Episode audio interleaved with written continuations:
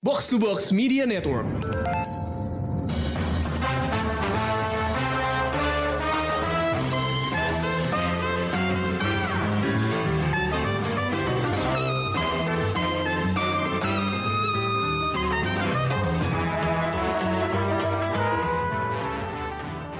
Pendengar Showbox, balik lagi bareng gue Amy yang bakal nge-review sebuah film action spionase di episode kali ini. Film Netflix ini judulnya The Gray Man yang ternyata diangkat dari novel berjudul sama karya Mark Greaney. Essentially film ini dibikin sama timnya Captain America, The Winter Soldier, dan uh, tim Avengers Infinity War dan Endgame yaitu sutradaranya Joanne Anthony Russo sama duet penulis Christopher Marcus dan Stephen McFeely. Jadi nggak salah kalau ada yang punya ekspektasi lumayan tinggi karena film-film itu adalah film-film Marvel yang dianggap beberapa yang terkeren gitu. Nah bareng gue sekarang udah ada tiga panelis, rame banget karena filmnya juga rame. Ada kubu yang suka, ada kubu yang kurang suka, ada juga kubu yang di sini hanya uh, karena mau ngeliatin cowok-cowok gantengnya doang. Ya, nah siapa yang bagian dari kubu yang mana lo tebak aja sendiri setelah dengerin obrolan kita. Oke, okay. hai Rengga, Krisna. Halo. Halo. Hai hai semuanya. Oke, okay. siapa nih yang mau ngomongin sinopsis singkat The Grey Man dan apa yang menjadi daya, daya tariknya film ini bagi lo? Uh, ceritanya sih standar lah ya, maksudnya nggak terlalu apa sinopsisnya sih menurut gua nggak terlalu uh, ya biasalah kayak cerita tentang uh, seorang assassin yang di hire di hire oleh CIA untuk uh, menjalankan misi pembunuhan atas apa ya kayak penjahat-penjahat yang dianggap berbahaya gitu sama CIA. Ini karakternya diperankan sama Ryan Gosling yang di, dia punya code name Sierra Six. Nah ya udah kayak gitu terus sampai akhirnya dia mendapat sebuah misi yang apa ya dia ternyata targetnya itu Sierra lainnya gitu kan pernah hmm. menjadi Sierra juga dan dia kayak dikas di apa ya di diperingatkan sama si targetnya ini kalau next bisa jadi dia yang bakal jadi targetnya gitu bisa hmm. dia bisa dihianati oleh CIA kapan aja gitu nah ya udah cuman dari sini akhirnya justru benar dia berbalik jadi apa ya target CIA karena ternyata dia mendapat apa ya kayak rahasia kejahatan anggota CIA-nya sendiri gitu kan. Terus hmm. uh, akhirnya ya dia jadi diburu sama uh, kontraktor lainnya, kontraktor lain yang dianggap kayak sosiopat gitu yang nam namanya Lloyd Hansen yang diperankan oleh Chris Evans sih. Udah dari situ ya kita melihatlah perburuan si Sierra Six ini. Hmm, okay. kurang lebih. Kalau buat Krisna apa yang menjadi highlight atau daya tarik uh, yang bikin lo pengen nonton film ini? Ya kayak yang lo sebut tadi sih, karena ada Russo Brothers dan uh, ada Chris Evans, ada Ryan Gosling, ada Nadia Armas, ada ya pemain-pemainnya juga. Ya tapi jujur sih sebenarnya gue nonton ini karena ada di Netflix aja sih, yang udah gue langganan gitu ya. Mungkin kalau yeah, yeah. di bioskop gue nggak akan terlalu terdorong sih sebenarnya untuk nonton. Padahal sebenarnya menurut lo ini film kayak kalau nonton di bioskop bisa jadi lebih seru nggak sih?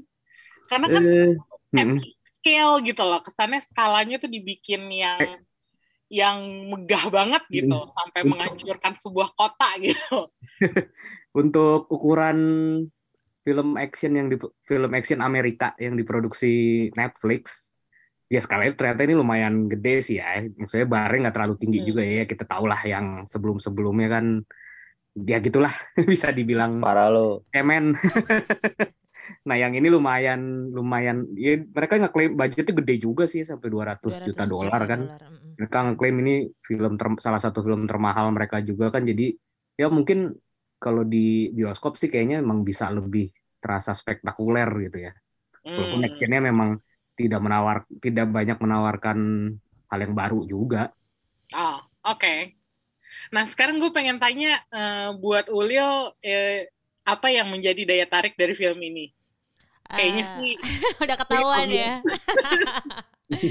dari film ini gue tertarik karena bertabur bintang. Hmm. Kayak semuanya um, masuk ke dalam ini, baik itu tokoh utamanya maupun itu aktor pendukungnya, semuanya kan nama-nama beken ya.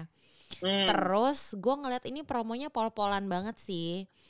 Jadi bikin penasaran akankah se wow itu kayak gue melihat billboardnya gede banget di eh, jalanan Sudirman. Terus Hmm. eh, waktu kita nonton sehari sebelum film ini keluar, gue gue ke bioskop sama Emmy, trailernya ada di bioskop-bioskop tuh tuh gila sih Betul. menurut gue. Terus eh, gue ke mall yang lumayan high end gitu ya. Ada satu merek jam yang dipakai dalam film ini tuh pun promonya muka Ryan Gosling sama Chris Evans. Jadi kayak oke memang memang ini menggoda gue untuk menonton di luar mereka berdua ya kasepisan aja gitu ya kan. Dua jam dikasih orang ganteng masa aku nolak gitu. ya Allah Ulil. Itu gue cukup kaget sih ada materi promosinya di bioskop. Gue juga weekend kemarin ke bioskop gitu Masih terus ada ya kayak Chris?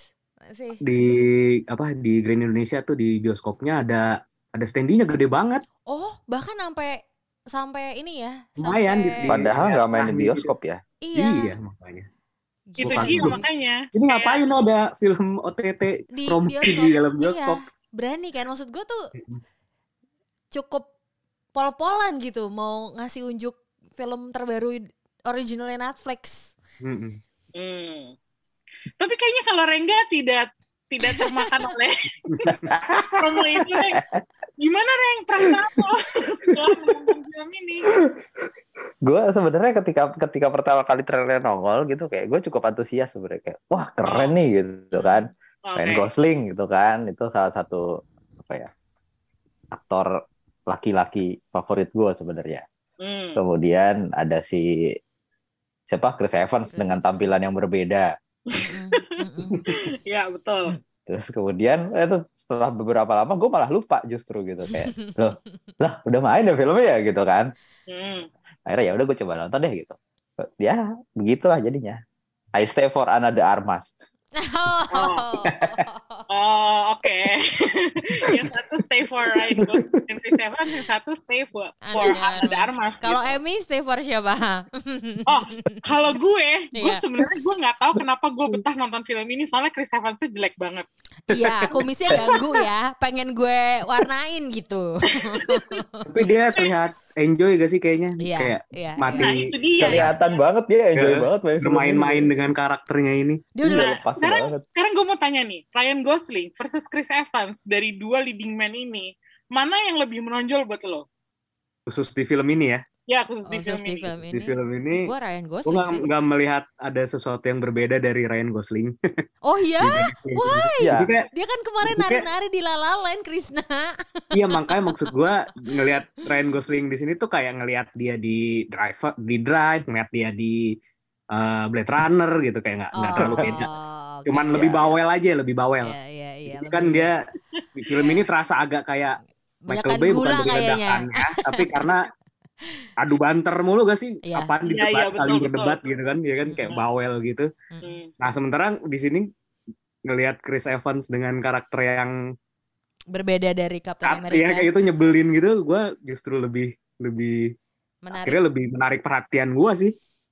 Hmm. Iya, kalau gue sebenarnya kan Chris Evans tuh salah satu aktor favorit gue ya sejak lama gitu. Mm-mm.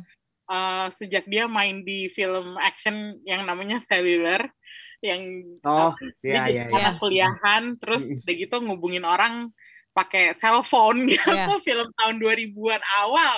Kalau Kayak nggak ini ya, yang diculik gitu ya perempuan Iya, ha, betul. Nah, tapi di sini tuh dia jelek banget, men. Kayak gue sampai gue sampai nge-search itu eh, kenapa dia di casting buat peran ini gitu. Dan ternyata itu sepertinya eh, requestnya si Russo Brothers bahwa dia memeran- memerankan karakter menjijikan ini gitu. Gue nggak ngerti deh kayak ini aja gue tadi menemukan quote dari Decider yang bilang bahwa kumis paling jelek yang pernah eksis gitu loh. Terus Oh iya, dikombinasikan sama rambut disisir ke belakang yang parah banget. Ini tampilan sih. menyedihkan yang mengingatkan akan sutradara film porno dan para pria yang senang memaki-maki karyawan Starbucks tuh gila gak sih maksudnya deskripsinya tuh sampai nyebelin banget ya. Nyebelin negatif banget. itu gitu dan dia tuh cerewet banget di sini. Iya, bawel banget. Iya, bro. Tapi berhasil loh, berhasil ngeselin iya banget. iya bener setuju maksudnya bener-bener nggak Justru itu berhasil dia Heeh, actingnya. karakter eh, Steve Roger dia tuh hilang sama Hilang. sekali Iya, menonjol banget mana ininya corny-corny banget lagi skripnya. bajunya juga norak banget Iya, ya. baju Nora terus terus benternya juga apaan sih benternya norak banget. iya bener itu gua, itu gua dia sangat- makin bikin sangat dia terhibur sih. nyebelin. Hmm. Kalimat-kalimat dia tuh terdengar agak-agak apa ya? klise film action gitu gak sih? betul Kayak betul Iya, iya, betul. iya. sengaja dibikin jelek gitu. Mm-mm, sengaja heeh. Itu gue nggak tahu apakah emang skripnya sengaja dibikin seperti itu atau emang skripnya purely jelek aja ya. Tapi menurut gue Nah, kayaknya untuk, untuk ini ya? sih kalau menurut gua sih emang dibikin untuk karakter si Lloyd Hansen nih sih tapi tapi menurut gue jadinya nggak masuk sama dunianya yang terlihat cukup serius gitu. Jadinya dia terlalu komikal untuk world building yang Iya, kelihatannya lu kagak lihat gue gitu tampilannya. loh. setuju Lu nggak lihat tampilannya. ya gue lihat tampilannya Terus gitu. Dia Ya, kan juga dengan- di- dengan isu yang seperti ini, sosiopat terus kayak- gitu kan. Iya, memang gitu. Tapi kayak rada nggak masuk aja. Tapi gue tetap menikmati aktingnya sih. Soalnya kelihatan dia enjoy banget gitu. Iya, Kayak gue jadi ikutan. Oke gitu. Hmm. Kalau kalau udah lebih milih Ryan Gosling kenapa? karena ya mungkin karena dia lebih bawel ke kata Krisna ya gue nggak gua nggak pernah melihat dia sebawel itu terus eh, emosionalnya tuh dapat attachnya tuh dapat sama si yang dia selamatin aduh lupa namanya Claire. Claire. Claire Fitzroy. Claire iya dan apa namanya setiap setiap hal yang dia lakukan untuk eh, apa namanya menyelamatkan dirinya sendiri gitu kan emang dia terkenal dengan nggak bisa ketangkep kan Hmm. itu menurut gue tuh eh, keren aja gitu kayak kok lo bisa sih kepikiran kayak gitu dan kayaknya lo lo biasa aja menghadapi hal-hal itu gitu Hmm. Kelihatan jagonya lah gitu ya. iya kelihatan jagonya mungkin karena dia lebih bawel ya Chris Soalnya biasanya dia so dingin gitu kan kalau lo ngeliat di Iya. apa, di, tem- Di di film film lain. lain iya iya. Di situ kan di- dia kayak hangat banget gitu. Terus yang ya kayak ngerasa pengen punya eh, agent dia kayak dia aja gitu satu di rumah gitu buat temenin gak boleh ya Oke oke. Em, tapi kalau dari world buildingnya sendiri, gue sih cukup cukup tertarik ya sama ceritanya. Dan eh, tadi Krisna sama eh, siapa? Lu Rengga. Rengga apa Ulil tadi yang bilang sama gue bahwa ceritanya udah dibikin jadi sebuah cinematic universe dengan Oh, iya, plan iya, iya. sequel sama spin-off ya gue tertarik sih sama sama cerita spionasenya mengingatkan gue sama eh, separuh Mission Impossible, separuh Born, tapi lebih ke Mission Impossible sih kalau buat gue karena actionnya lebih heboh daripada ininya ya, daripada spy stuffnya gitu. Mm. Cuman eh, kalau menurut kalian actionnya tuh gimana? Karena film ini tuh ya, kita udah tahu kan budgetnya gede banget Ya. gitu. Apakah worth untuk ngeluarin budget segede itu dengan hasil yang terlihat di layar? Tidak. Oke, Rengga kenapa? Enggak. Sayang. Dengan budget 200 juta lo bisa bikin tiga film John, John Wick terus lo bisa masih dapat kembalian gitu. dapat kembalian Ya beda dong, John Wick sekarang nggak kayak gini, Reng. Iya. enggak, tapi enggak perut gua enggak enggak worth it aja lo 200 juta tapi hasilnya actionnya tuh menurut gua apa ya? Tidak ada sesuatu yang beda aja gitu, generik aja. Hmm. Apa kayak apalagi gua nggak tahu ya ini duitnya habis di mana ya. Ini mungkin praktek cuci uang sebenarnya. gila gila dia bikin konspirasi loh Jadi ya Habis di mana gua nggak tahu duit- duitnya duitnya di mana eh, ininya. Mungkin buat bayar-bayarin aktornya kali ya kan banyak banget. dan Oh, lokasinya kan kan. lokasinya, lokasinya juga, banyak kan ada tujuh kan. Iya, uh lokasinya ada tujuh ya. Mm. Tapi menurut gue dari segi action tuh kayak, aduh kurang aja gitu. Terus dari berantemnya juga, eh gue sebenarnya berharap di film ini banyak berantem yang keren gitu. Soalnya kita tahu kan juga Winter Soldier ya. Russo, Russo Hmm. berantem ya Winter Soldier kan berantemnya keren banget kan. Ya. Di sini gue lihat ya gue berantemnya balik lagi ke gaya Hollywood yang lama gitu ya. Yang tonjok cutscene, tendang cutscene cutscene gitu kan kayak Apa mungkin kayak, karena balik lagi terinspirasi berantem kayak film gini, 70-an. jadi gak seru gitu loh kayak Hmm. lah Hmm. berantemnya kok begini lagi? Gitu. Oke dari segi berantemnya itu juga kayak udah kayak biasa gitu. Terus action actionnya juga kayak kok gini? Gitu ya. Jadi menurut gue kayak 200 juta hasilnya begini habis dibayar aktor habis dibayar lokasi promosi. buat promosi, ya bener bener, bener apa bener. habis buat ini kamera drone Heng. Sama bikin setnya. gitu. iya bis bener bener bener, bener. Setnya setnya menurut gua lumayan ini sih, lumayan oke sih. Yang sumur itu ya maksud ya? Iya, iya, iya. Tiba-tiba ada sumur di dalam rumah tuh epic sih. Tuh kan itu sayang, sayang banget loh itu ada Pablo Escobar di situ nggak diapa-apain Iya bener Gue lagi. Escobar. Wagner murah. cuma di- cuma jadi tukang cetak doang aduh tapi itu cara dia untuk keluar Komedi. sebenarnya keren cara keluar Tapi- keren sih tapi gue nggak ngerti lu bikin kayak gitu kenapa ada saluran air di situ kabel apa maksudnya pipa air kenapa keluar kan itu bisa di, Iya. bisa dipakai macem-macem sama tar- target lu itu bekas happy tank kali di Sebenarnya Tapi- kalau kalau buat gue yang eh, dia naik di atas tram apa kereta ya, oh iya yang waktu Mm-mm. di Tram, Praha tram. ya kalau nggak salah. rem ya Ya itu menurut gue lumayan lumayan Betul. epic sih. Cukup. Maksudnya oke lah itu itu tersusun dengan rapi dan kelihatan banget impactnya gitu bahwa satu kota bisa hancur gara-gara dia terus masih lagi dilanjutin di rumah sakitnya udah tahu mana lagi ada krisis gitu kayak orang-orang lagi banyak yang perlu dirawat terus lo masih pakai berantem di situ cuman yang gue sayangin itu adalah final fight-nya antara si Chris Evans sama Ryan Gosling yang di Iya. kolam Fontaine kesel banget ya. Kolam ngapain?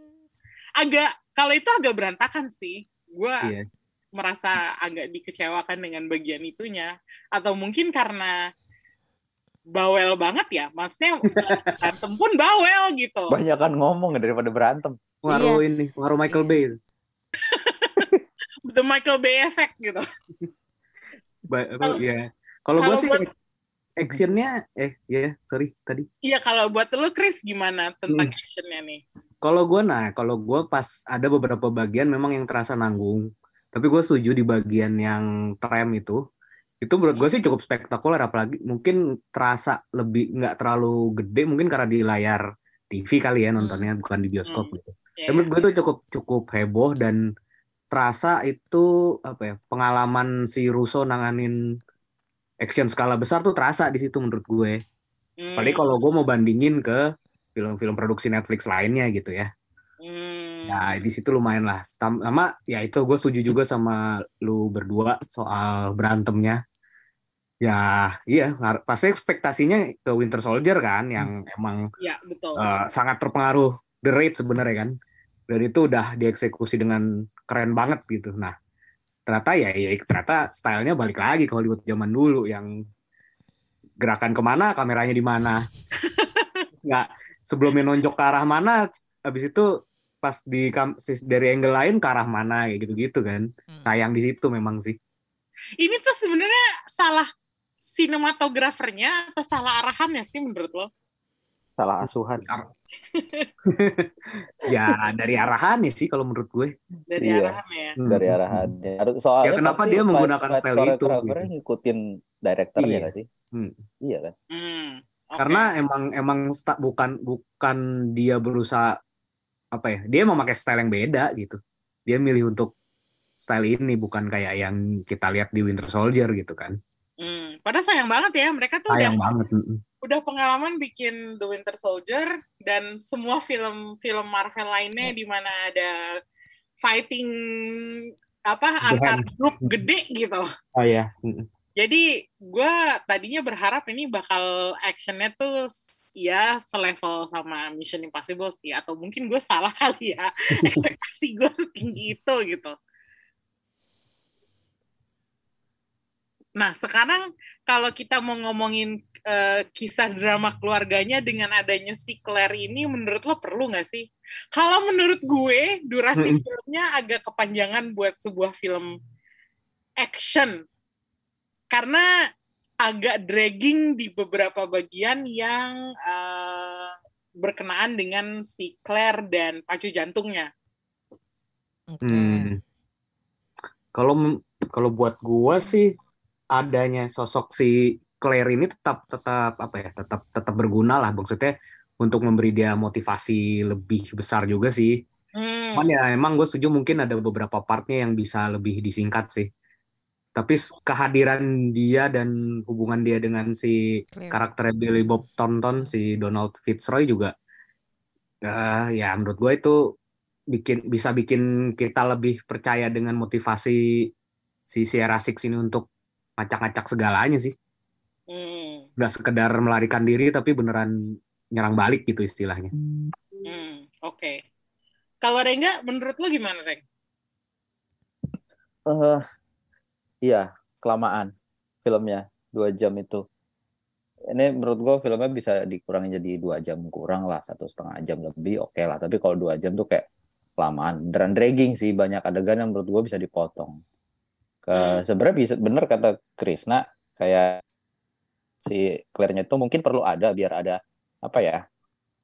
eh, Emosi lah. Kedekatan emosional kan antara si Six sama si Claire sama si Fitzroy juga kan. Hmm. Jadi emang emang perlu aja gitu kayaknya konflik itu. Tapi emang banyak adegan menurut gue sebenarnya bisa dikat sih banyak di di apalagi di adegan action actionnya ya. Hmm. Tadi gue habis nonton lagi sebenarnya ya, buat buat nginget-inget itu adegan buat mobil ketabrak aja cutscene-nya itu ada lima atau enam gitu. Yang di tengah-tengah. Yang mana? ya? Muka ada mana? Armas, muka eh, pas lagi di Praha ya. Iya. oh Yang di tengah itu Ya, loh, di- yang ya, di tram, tembak-tembakan mobil sama mobil. Iya betul. ya. Eh, itu cutscene mobil ketabrak aja ada Ada lima gambar deh mobil. kayaknya. Ada iya. muka ada Armas, muka si eh, musuhnya balik lagi ke mobil, balik lagi ke ada itu kayak deg deg deg deg deg kayak itu kan bisa dikat ya menurut gue kayak Hmm. kebanyakan gitu loh. Jadi Ah. ya bener dragging sih menurut gue. Hmm, jadi justru menurut lo bukan kisahnya si Claire yang Harus dragging, dipotong. tapi justru action yang dragging ya. Actionnya yang dragging karena porsi action itu kan banyak ya, banyak banget dan menurut gue dikurangin beberapa menit pun nggak masalah menurut gue. Karena Hmm. emang banyak porsinya kan dan porsi porsi dialognya itu justru nggak terlalu banyak. Bisa aja ditetap tetap di di keep gitu. Hmm. Tapi kalau soal misal gue pengen tahu pendapat kalian kan ini kita udah banyak ya cerita tentang CIA Ya. di si- di jagat sinema tuh udah banyak banget gitu. Hmm. Yang ini believable apa enggak buat lo? Eh, Kalau gue iya sih, lebih lebih kena sih. Oh, kenapa tuh Lil? Karena ya nggak se-impossible yang lain gitu loh, Emi. Kasusnya Oh. tuh nggak se meribetkan dunia banget gitu loh. Ya, ya, ya, ngerti ngerti. Kayak, Perkara jagain anak doang gitu kan ya. ini. iya, iya, iya. Karena jagain anak. Terus dia ngambil kalung yang isinya data itu kan dengan apa namanya eh, cerita masa lalu dan eh, apa namanya eh, rahasianya itu kan. Jadi kayak semua orang kayaknya bisa kayak gitu.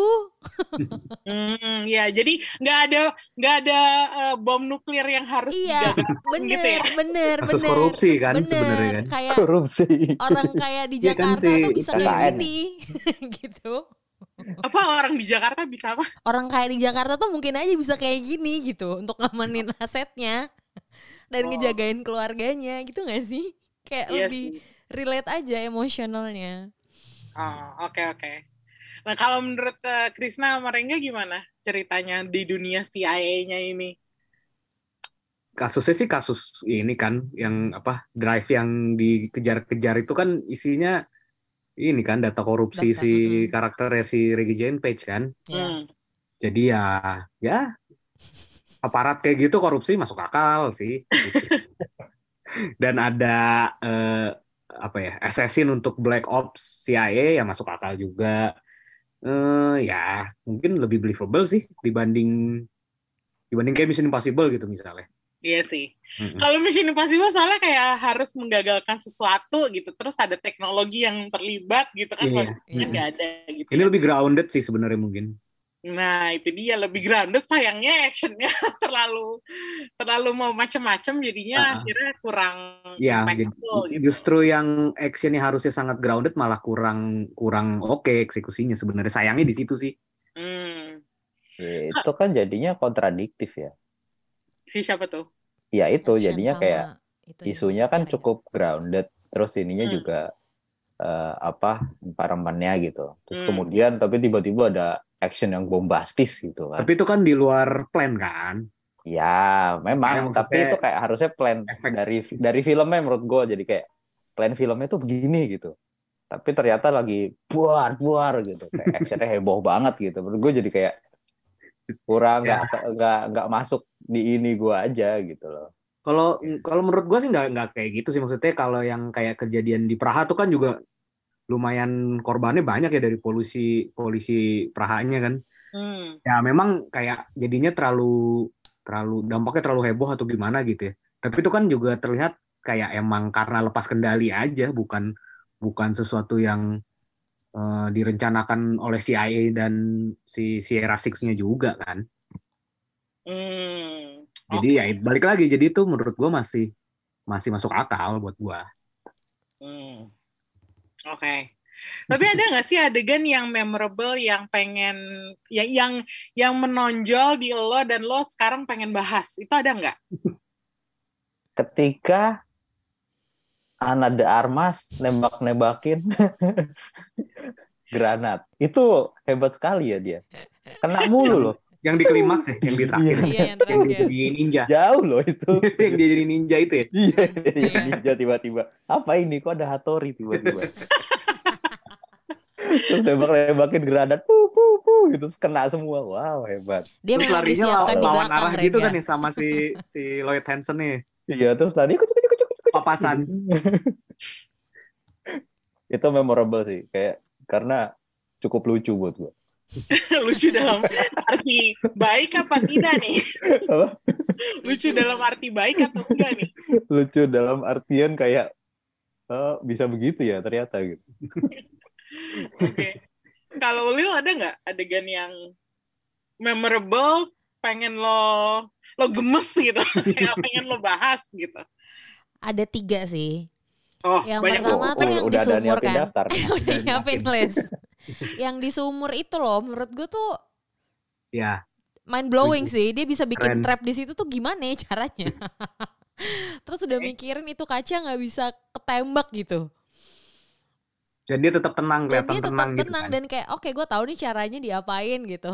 Hmm. Terus yang kedua tuh waktu si uh, Ryan Goslingnya dikejar-kejar sama banyak orang, tapi dia tetap aja bisa menemukan banyak granat. Why? kayak dia, iya kan, tangan dia kan di borgol, tapi dia tetap Oh. bisa Iya iya iya yang dia ngelemparin- keikat di pagar itu ya. Iya, dia masih tetap bisa ngelemparin granat, dia tetap bisa nembak-nembak tanpa harus mati gitu. kayak How come? Kenapa bisa semudah ini sobat? Hey, Terus yang ketiga apa nih? yang ketiga, yang ketiga gue lebih ke clear sama si Ryan Goslingnya sih, lebih kayak eh, mereka udah punya emosional, jadi pas yang terakhir si Claire balik ke rumah, eh dia tahu mau diselamatin, jadi dia yang kayak udah, oh ini kodenya nih, yang dia disuruh puter eh, puter piringan hitam, terus pintu pintu terasnya dibuka, itu kayak Iya iya iya. kayak apa ya kayak sebuah kode rahasia tapi ya emang kayak gini karena lo udah mengenal dia sehari-hari terus kayak ini caranya supaya orang lain juga nggak tahu terus nanti lo diselamatin gitu Hmm, Oke. cute aja gitu yang terakhir Iya sih. Kalau gue malah kepikiran waktu si Claire tuh tiba-tiba kan dia disuruh pergi dulu kan waktu si Lloyd sama Sierra Six mau berantem Mm-mm. terus si dianya nggak mau pergi nih akhirnya dibilangin it's just another Thursday, Tuesday kalau Oh. yes uh-uh. kayak iya. Eh, jadi kayaknya mereka udah punya bahasa sendiri dan apa jadinya malah ya udah ditenanginnya tuh dengan cara yang kayak gitu gitu Eh, buat gue itu cukup sweet sih maksudnya Iya, iya. nggak harus apa Lu udah pakai punya promise-nya gitu ya. Hmm, nggak harus pakai kata-kata yang eh, sok berarti sok dalam gitu Iya. tapi dengan gitu aja si cewek ini sudah diyakinkan untuk ya udah lo nggak usah lihat gitu Iya, kedekatan ini ya, proses kedekatan si Sierra Six sama Claire sih menurut gue lumayan terasa prosesnya tuh terasa da, terasa lah sampai akhirnya biar bisa di sedalam itu gitu. Hmm, lumayan natural gitu Iya. ya jadinya Lumayan natural ya. Dari yang stranger cuek-cuekan sampai akhirnya oh ya begini gitu. Tanpa banyak dan bener tanpa banyak dialog yang gimana-gimana kan. Hmm, iya betul betul. Jadi terasa lah. Kalau lu Chris adegan memorable yang pengen lu saat ini? Kalau kalau action sih yang seumur itu bener. Hmm. Tapi kalau yang paling gue inget sih pas ini sih, pas si karakternya Lloyd Hansen pantatnya di ke- ketembak bius dan dia Oh my ngomel habis itu. Oh iya. Dan pas dia udah sadar dia ngomel-ngomel gitu kan. Kumedi banget itu sih. Semua orang kena omelan itu geblek sih. itu kayak apa? eh puncak aktingnya Chris Evans ya. ini. Iya dia bener-bener kayak enjoy banget untuk berakting itu kayaknya. Iya, maksudnya sepertinya dia akan menemukan niche baru untuk menjadi penjahat gitu yang ta- tampilannya tuh nggak flattering, tapi dia main bebas gitu loh. Kayak ini sepertinya kesempatan bagus buat karir dia selama ini. Dia mainin pahlawan terus kan, Hmm. Gitu. Kalau case-nya ada nggak selain eh, Gosling sama Evans yang lo perhatiin? Hmm. Kalau Rengga kan pastinya Blue Darma. Escobar. Oh itu. Iya, ada Darmas sih. Itu satu. Hmm. Tapi gue gue kurang bukan kurang suka sih kayak. Kenapa Wagner Mora dikasih peran kayak gitu gitu. Sebentar doang ya. Aku kesal. Dan cuma gitu doang. Itu cuma gitu doang Sayang sih gitu. Dr. Morai bener. Emang lo ngefans sama Wagner Mora? Aku sangat ngefans sama Wagner Mora.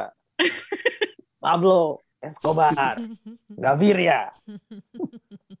Kalau kebanyakan dia aja nanti jadi gitu. be- jadi ini rank mencuri perhatian yang lain. Iya sih, yang lain ketutup sih. Iya. kasihan. Dia udah terlalu besar sosoknya. Oke, ada lagi nggak? Jessica Henwick misalnya? Jessica, kalau perempuan, gua menurut gua Nadia Armas justru nggak terlalu Wow ya? ya. eh, karakternya kurang justru kurang maksimal sih menurut Atau gua. dia Bukan terlalu salah- kuat di bukan WO7 salah ya, Nadia? Armasnya tapi emang karakternya gitu aja Ah. gitu sayang sih sebenarnya tapi justru gue lebih kalau yang perempuannya gue lebih suka si ini sih Jessica Henwick sih Oh, iya? Dia Hah? nyebelin kan? Iya tapi dia. tapi justru itu maksud gue kayak ternyata di apalagi di ke belakang belakang gitu Iya, ternyata dia nggak se nggak selemah itu juga maksudnya walaupun kan selama ada Lloyd Hansen kan dia kayak kayak nggak berdaya gitu kan kayak Lloyd Hansen mau ngapain aja dia nggak Ya. nggak nggak nggak berani macem-macem gitu cuman justru terakhirnya dia yang ini kan yang masih bisa karirnya selam, masih terselamatkan gitu dari semua masalah ini kan Hmm, tapi terselamatkan nggak ya? Soalnya kan terakhirnya kabur tuh Gantung. Iya. sejarah Six-nya. ya ya ya itu itu belum confirm sih Itu gantung sih endingnya sebenarnya. Gantung bete. Mm-mm. Hmm, oke. Tapi ya iya sih gue kalau kalau yang karakter perempuannya gue masih daripada Ana de Armas justru menurut gue Jessica Henwick yang lebih menonjol sih. Baba Hmm. Binus. Baba Binus. Parah lu, Reng. Kalau Lil siapa Lil yang jadi jagoan lo di antara cast-nya selain dua orang itu ya? Ya, tadinya gue juga sempat berpikir sama kayak Krisna sih, Jessica Henwick sih. Eh, dia akhirnya mengeluarkan taringnya di luar, tapi gue udah keburu kepincut sama Claire gimana ya? Kayak menurut gue tuh Oh, anaknya ko- kooperatif banget. Terus yang kayak dia bisa menikmati hidupnya Iya sih. Gue tahu gue kapan aja bisa mati tanpa alat pacu jantung ini gitu Hmm. dengan dia menikmati cara dia makan es krim dengan menikmati apa tuh eh eh, apa eh, hanya hanya hari Kamis yang lainnya gitu-gitu loh yang kayak anaknya kayaknya legowo banget gitu Anaknya ikhtiar banget. gitu. iya udah gitu cakep banget kan Bingung gue buset cakep banget nih anak nih. Kalau gue sih suka sama omnya ya, si Billy Bob Thornton eh, di sini surprisingly simpatik gitu. Jadi mengundang Iya simpati gue iya, dan iya, iya. dan apa? Kok bisa dia tiba-tiba tampangnya kebapaan gitu? Iya sih. Iya betul, Benar. gue cukup kaget sih dengan. banget ya. Gue udah lama Iya, banget iya, nggak iya. lihat gue dia. gue juga mengira begitu sih kayak gue pas pertama kali lihat ini siapa ya om om ini ya Ternyata dia pas gue lihat loh ini Billy Bob Thornton yang dulu mudanya sangat ya ternyata bisa jadi hangat juga. Iya. Betul. Iya itu dia. Dan dia Iya. ikhlas banget kukunya dicabut. Itu nyebelin loh. itu kayak gue udah gak punya berani sih. power kayak ih gitu. Gue gak berani sih lihat adegan. setelah setelah si Lloyd Hansen-nya nyabut-nyabut, dia dari awal sebenarnya tahu dia nggak perlu nyabut kuku itu untuk dapet Membuat informasinya dia- kan. Iya, Karena dia udah benar. megang si Claire kan. Iya. Cuman dia iseng aja pengen nyabut dulu baru oh ya udah ternyata dia emang nggak ngomong pakai deh Claire-nya gitu. Itu itu salah satu ini sih Nyebelin salah kan? satu yang bikin karakter Lloyd Hansen sangat nyebelin. Sayangnya mati ya Lord Hansen-nya ya. Maksudnya kita nggak bakal lihat dia di Eh mati sih, iya. mati. risikonya kan. Masa Maksudnya sih? tiba-tiba Di- dia ditembak kan? lagi gitu. Tembak. Siapa tahu dia pakai anti peluru. Enggak ya. orang bedah berdarah darah Dalamnya ada Fanta, Reng. dia mantap Mungkin nanti sambal diganti ABC. sama Chris lainnya mungkin Chris Hemsworth gitu di film selanjutnya. Astaga. Makin banyak ya. Makin gitu ya. banyak. Atau Sebastian Stan gitu. Oh my god. jadi Parah. ini, Anthony Mackie ntar ini. sekali ada ya Itu gantinya ini, gantinya si Reggae Jane Page. oh, Oh, iya bisa. benar. Parah. Ini obrolan jangan sampai nggak jelas deh. Tapi oke nih sebelum sebelum kita tutup, gue pengen membahas karir Russo Brothers di luar MCU sejauh ini. Menurut kalian, apakah masa depan cerah bagi Jordan Anthony Russo atau mulai ada tanda-tanda kayak ah mereka bakal gini-gini doang gitu? Sebenarnya film ini lumayan membuktikan sih kalau mereka butuh Kevin Feige sih. Oh, gitu ya. Karena sebenarnya dia berapa film sih setelah Avengers kan? Kayak ini film kedua ya. Hmm. Dan dia belum terlalu istimewa sih dibanding Hmm. film-film Marvel mereka masih jauh lah gitu. Oh, Jadi oke. kayaknya emang ya gua nggak nggak terlalu optimis sih sama ke depannya nggak tahu kalau kalau Greyman ini di apa untuk sequel dan selanjutnya bisa jauh lebih bagus gitu ya. Hmm. Kalau Rengga gimana opininya? Ah, gue setuju sih sama Krisna bener. Kayak butuh seseorang yang bisa apa ya mengontrol mereka berdua sih. Ah, apalagi kemarin si mereka si gue nggak tahu yang si Joe apa Anthony yang ngeluarin statement yang cukup kontroversial kan. Joe deh kayaknya. Joe ya iya. Ya itu kan bikin marah semua orang di perfilman Hollywood kayaknya ya Hmm. jadinya kayak kayak apa ya oh lu songong banget sih sekarang gitu loh mentang-mentang udah dapat kontrak 10 film di Netflix kan jadi kayak melepeh film layar lebar gitu gitu Hmm. jadi kayak buat ke depannya orang orang juga di Hollywood kayak bakal mikir sih kerja sama mereka kali ya Hmm. Iya Tapi tapi kemarin mereka habis produserin Everything Everywhere loh. Baru mau gue bilang. Mereka lagi mengepakkan sayap loh kayaknya nih. mungkin kalau misalnya disikat. menjadi produser gitu-gitu mungkin masih masuk akal tapi kalau buat jadi director ya itu butuh seseorang untuk mengontrol kali ya Kontrol kreatifnya ya. iya Biar gak keliaran itu ya. iya itu menurut gue salah satu bukan iya salah satu kelemahan film-film Netflix tuh kayak direkturnya dikasih kebebasan benar-benar Hmm. bebas gitu loh jadinya kayak semau direkturnya aja gitu Gak jadinya ada kayak yang ngontrol gitu. nggak ada yang ngontrol akhirnya ya hit and miss Hmm. banyak yang lebih banyak missnya sih kalau dilihat Kalau yang- daripada hitnya Kalau yang action Amerika sih kayak masih miss semua sih. Ini yang baru agak Iya. kalau menurut gua ini yang baru mulai agak hit dikit. ya yang sebelumnya missnya jauh banget. banget gitu yang paling mendingan kan dulu siapa sih Scorsese doang tuh yang jor-joran Hmm, oke. Tapi Scorsese waktu itu juga kan kontroversial ya, soalnya filmnya panjang banget gitu. nah Dan itu dia sepertinya Itu yang itu juga Irishman. bentuk Iya, tiga bentuk Dia jam. bukan ada kontrol gitu. Bukan Nah, action betul. kan, tapi itu. Betul. Iya, ha-ha. ya. Makanya itu itu salah satu yang gue bilang tadi ketika lu dikasih kayak director dikasih kebebasan, ya udah gue mau bikin semau gue gitu. Kalau misalkan di film layar lebar kan ada produser, eh stop gitu. Hmm. Soalnya kalau kelamaan menurut gitu. Nggak bisa tayang. kemarin-kemarin Oh, itu iya. masih hal yang dibutuhkan oleh Netflix gitu loh untuk bisa Iya, menarik, memang. menarik nama apa filmmaker-filmmaker gede gitu kan. Ya, Betul. mereka menawarkan Betul, itu setuju. gitu. Mm-mm, kayak. Nawarkan ya lu kalau kalau mau bikin film tempat gue lu bisa se se Idealis se- lu lo gitu. Hmm. Heeh. Iya. Tapi ya itu jadi kelemahan juga sih Iya, jadinya. ternyata ya emang butuh si eksekutif, Iya. eksekutif di studio itu untuk ngontrol. Hmm. Kalau buat Oke. Emmy?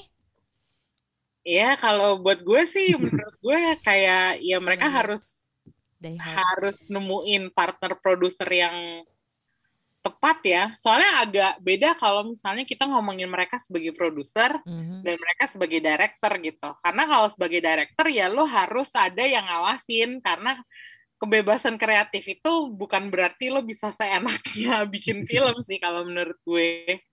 Ya sudah dibuktikan bahwa kalaupun seorang sutradara bisa punya dikasih duit sama studio gede pun masih banyak yang miss gitu di bioskop ya kan? Apalagi di OTT gitu. Budget bioskop sama OTT tuh kayaknya masih gedean bioskop gitu Iya, masih, masih mayoritas masih jomplang lah jauh. Ya, jadi kalau menurut gue ya daripada buang-buang duit ya emang harus ada yang mengontrol sih. Hmm. Makanya kalau menurut gue mereka harus bisa keluar apa ya? Mereka harus bisa bikin film yang kualitasnya sama sama Marvel, tapi di luar Marvel kalau mereka mau berhasil. Dan itu mereka sejauh ini sih belum berhasil sih kalau menurut gue dan curiganya gue nih curiga sama semua sutradara yang kerja sama Marvel sebenarnya mereka hanya mengeksekusi visinya Feige ya maaf maaf aja ya cuman uh, Iya. Setuju seorang, sih. sekarang seorang Edgar Wright aja tuh bisa cabut dari proyek Marvel itu adalah karena dia nggak satu visi kan sebenarnya sama studio Cabut sebelum ja, sebelum produksi. Iya, gitu. Jadi lo nggak kayak eh, intinya meskipun nggak separah Star Wars ya, kalau menurut gue di Marvel itu lo harus benar-benar bisa mentranslate eh, visinya Kevin Feige gitu untuk Hmm. sebuah film. Makanya ini sekarang keluar dari kungkungan Marvel, gue rasa sih Russo Brothers masih belum mateng intinya gitu. Ya, setuju sih. Masih panjang Setuju. perjalanannya ya. Setuju. Oke deh, kalau gitu kita kasih bintang aja deh. Oke. Gua gua tiga setengah nih. Tiga. Wow, generous. Gua menikmati soalnya.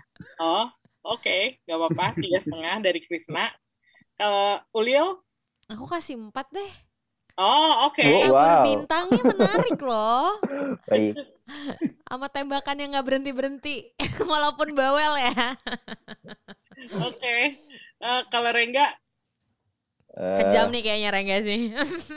Enggak lah. Gue kasih tiga karena ada Anada Armas. Tuh, kejam kan? Gua kasih tiga juga karena eh, Chris Evans jelek banget. Gue takjub ada film yang bisa bikin Chris Evans jadi jelek. Kumisnya menarik hati loh, Emi. Astaga. Gue Enggak nggak ya. ngerti. Kumisnya lebih lebih disturbing daripada Iya, ininya sih. dari baju warna kuningnya itu. Jijik.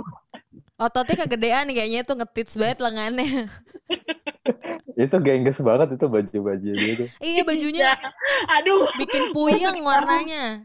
Gue stres. Gue abis ini mau nonton Captain America lagi. Untuk memperbaiki Fangirling lagi. image di kepala lo ya. Iya Jadi betul. kepala lo. Soalnya harus disucikan wajahnya, wajahnya Chris Evans di sini. Oke, thank you banget guys sudah dengerin review kita. Um, sorry kalau misalnya kita agak-agak kurang hormat terhadap karya ini. Dari tadi ngobrolnya udah nggak jelas gitu.